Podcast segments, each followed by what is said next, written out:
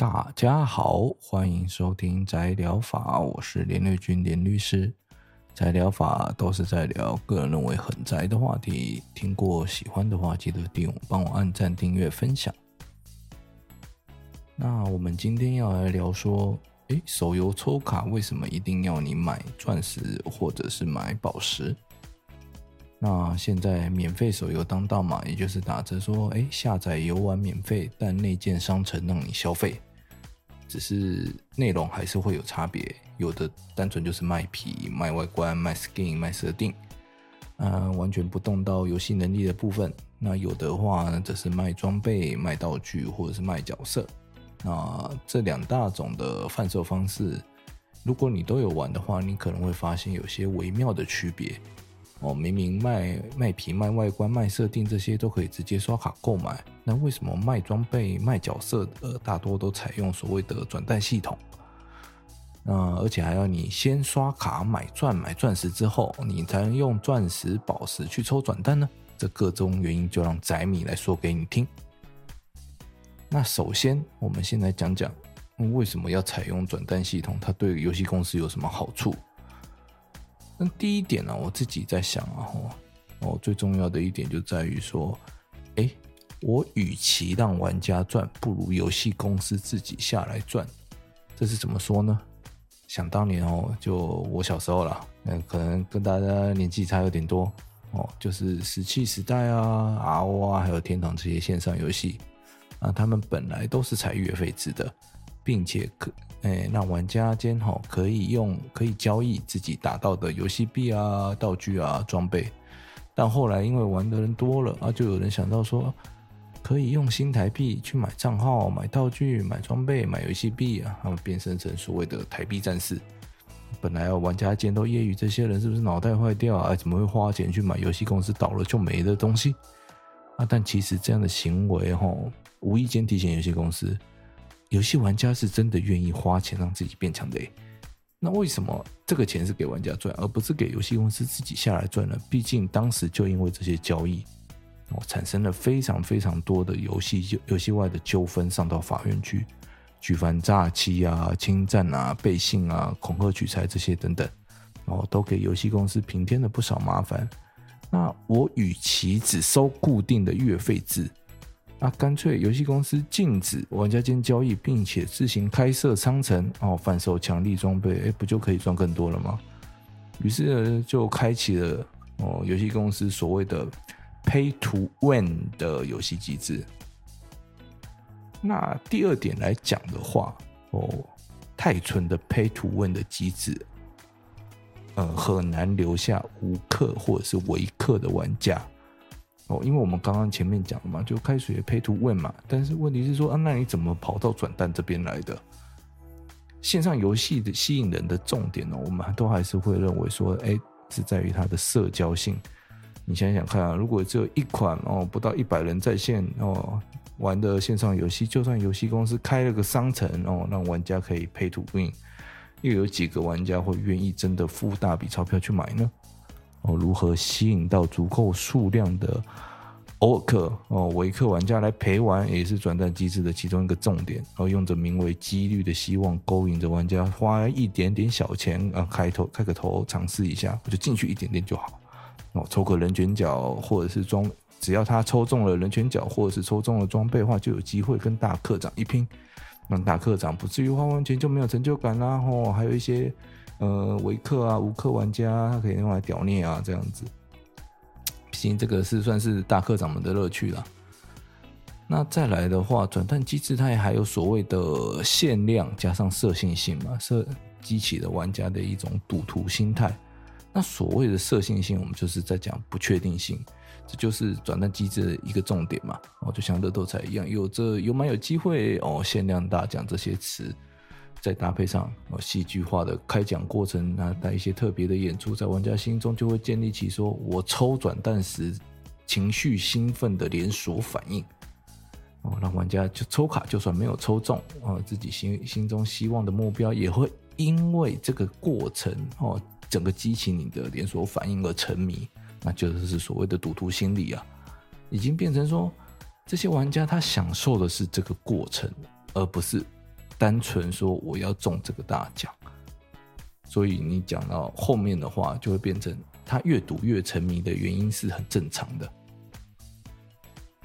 那除了游戏机制才转蛋之外，哦，那可能他还会再进一步做一个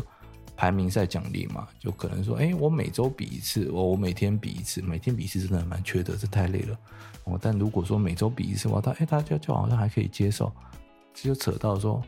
呃，我们。很多游戏公司他会做所谓的排名赛哦，排位赛，那这同时一定会采取所谓的体力制哦，限制玩家在一定时间内你能游玩的次数，然后但开放玩家说你可以用钻石啊、宝石啊去无限刷哦，但是就是你要花钱哦，那加上定时排名赛的特殊奖励哦，可能是连转蛋你都未必能够转到的。哦，让大课长愿意花大钱去争取前几名的排位。那当玩家多了，哦，大课长不止一个的时候，那就变成课长间的军备竞赛了，看大家可以花多少钱上去。那这些其实就是说，哎，游戏公司的阴谋了。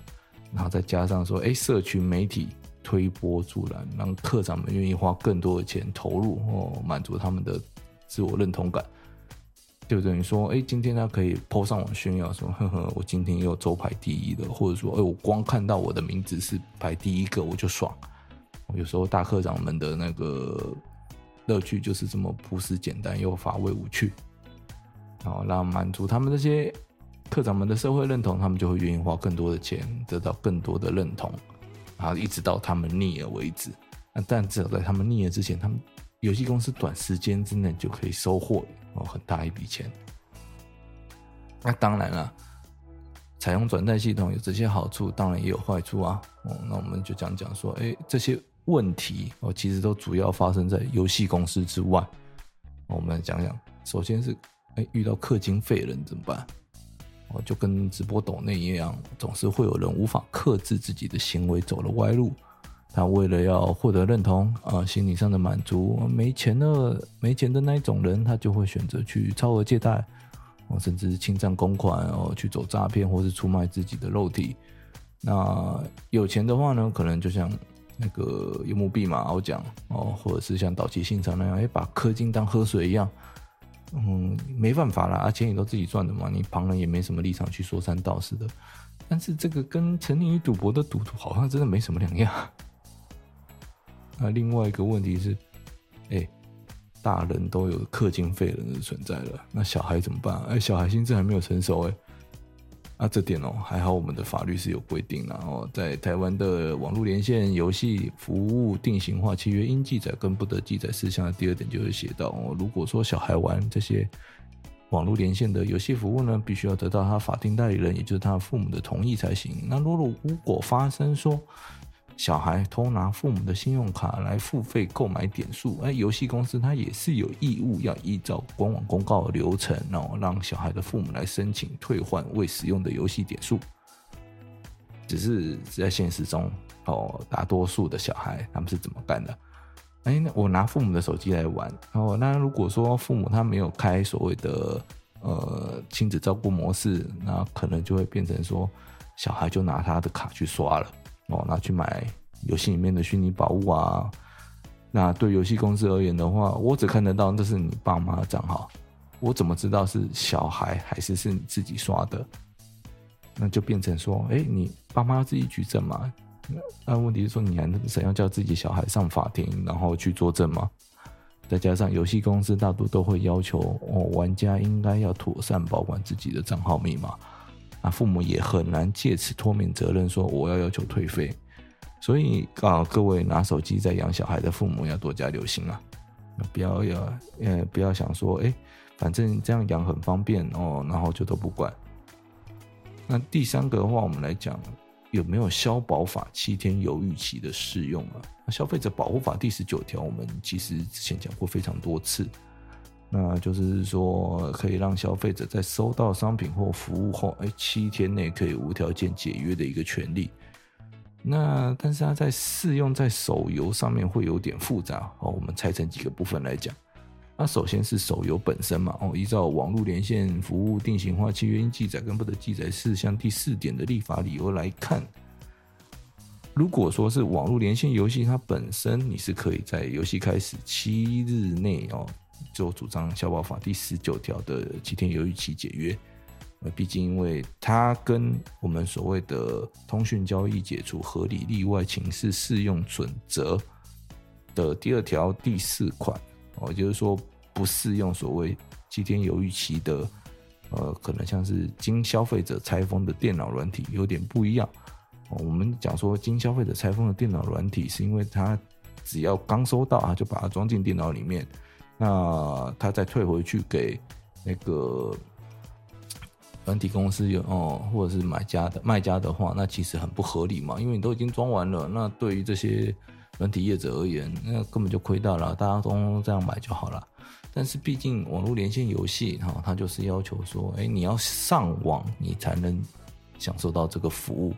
跟那些可以离线服务的不一样，所以它有可能会不属于我们刚刚讲的通讯交易合理例外的情事了。那至于说，哎，我花钱付买，花钱去买的游戏点数呢？啊，要注意哦，我们这边讲的游戏点数是像 MyCar 点数哦，或者是 Gash 那一种游戏点数，它是呃依照我们那个刚刚讲的哦，定型化契约应记载跟不得记载事项的规定哦，它是限于消费者。已经解约或已经终止了整个游戏服务之后，就未使用的部分，你没有在使用的部分，你才能请求退费。那这也是因为说，游戏点数它其实它就是一个预付性质的款项哦，不应该让消费者买了之后都无法退费。它也不应该去做一个设定说，呃，你使用期限只能到几年几月。啊，但如果我们花钱哦。我们直接花钱花，就是刷卡去买所谓的游戏内的虚拟宝物，或者是游戏里面的钻石哦、宝石，然后或者是说像刚刚买的游戏点数，你再去买，你再去把它换成兑换成游戏内的虚拟宝物，那这种状况能不能主张七天犹豫期呢？这就我们刚刚又要提到一点了，就是所谓的通讯交易合理例外哦，然后它的情这些情事，它的第二条第五款还有提到。哦，只要是非以有形媒介提供之数位内容，或一经提供即完成之线上服务，那有经消费者事先同意后你才提供的话，那这个就是属于哦七天犹豫期的合理例外。那也就是说，你今天你刷卡去买哦，或者是你用点数去换，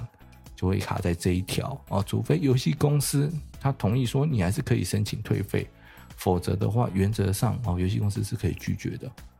所以你知道呢，各位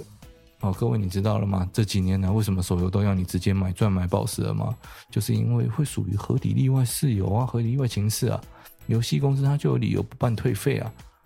啊，再加上说，哎，为什么这几年哦，游戏点数渐渐没落下来哦？因为以前很常会发生诈骗集团拿买卡啊，买拿 Gash 的点数哦去做诈骗嘛，哦就骗人家去买点数，然后把这个点数转给他，他再拿去转卖，那变成是说他要配去配合检调单位去调查，那对游戏公司而言很烦呐、那也难怪哈，多数公手游公司都改成说，哎买钻买钻石的方式，哦让你们去抽卡了，因为这样他可以省掉这些麻烦了、啊，不过就像我们刚刚提到的，转蛋机制，它其实就是在利用呃赌徒心理嘛，去促使玩家上瘾。那转蛋不就等于赌博吗？其实这么说不太对。我们来讲一下哈，转蛋机制它跟赌博有什么不一样？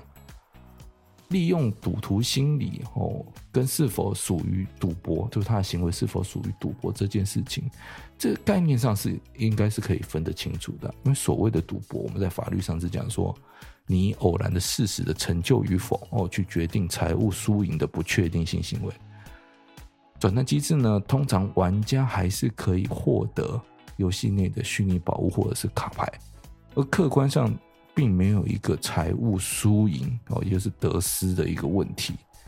那它并不符符合法律上对于赌博的定义啊。况且你说赌徒心理，哎你去玩刷怪类的游戏哦，比如说 Diablo Four，你在刷怪物的过程，不也是利用呃，游戏公司也是在利用你说，哎，我刷这只没有宝，下只一定出的赌徒心理来让你上瘾吗？哦。那所以说，赌博跟转蛋是两回事情，因为你最后还是会拿到东西，虽然那个东西未必是你要的，但这是所谓主观价值跟客观价值不一样的问题。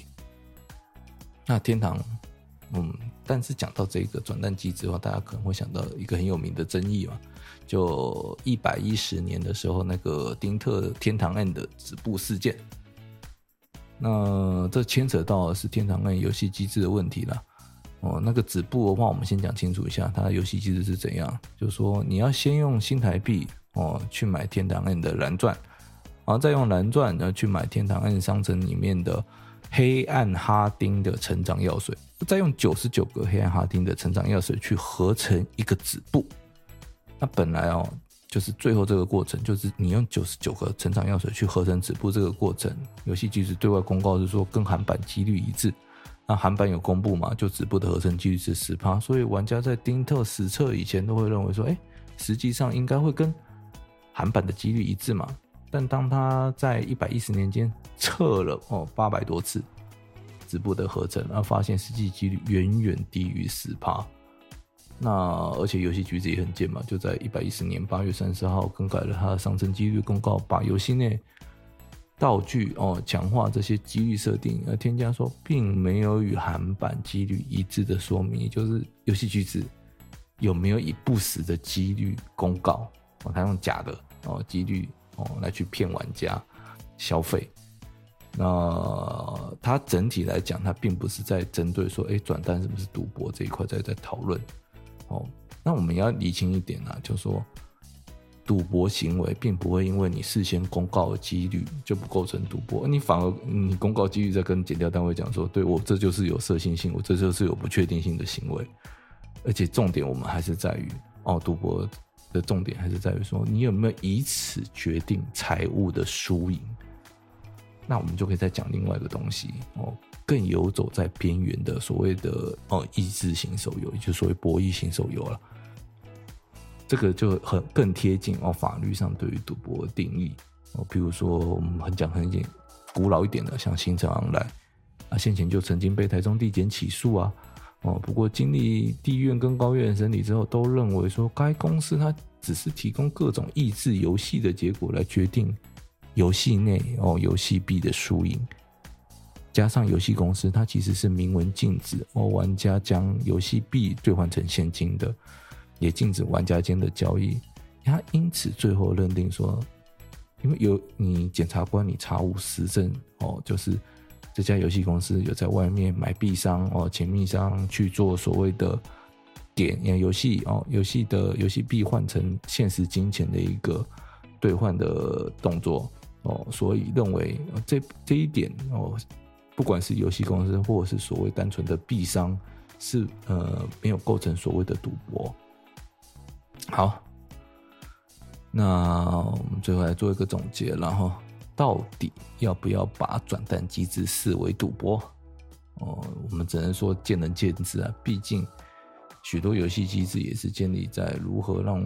玩家像赌徒上瘾这一点啊。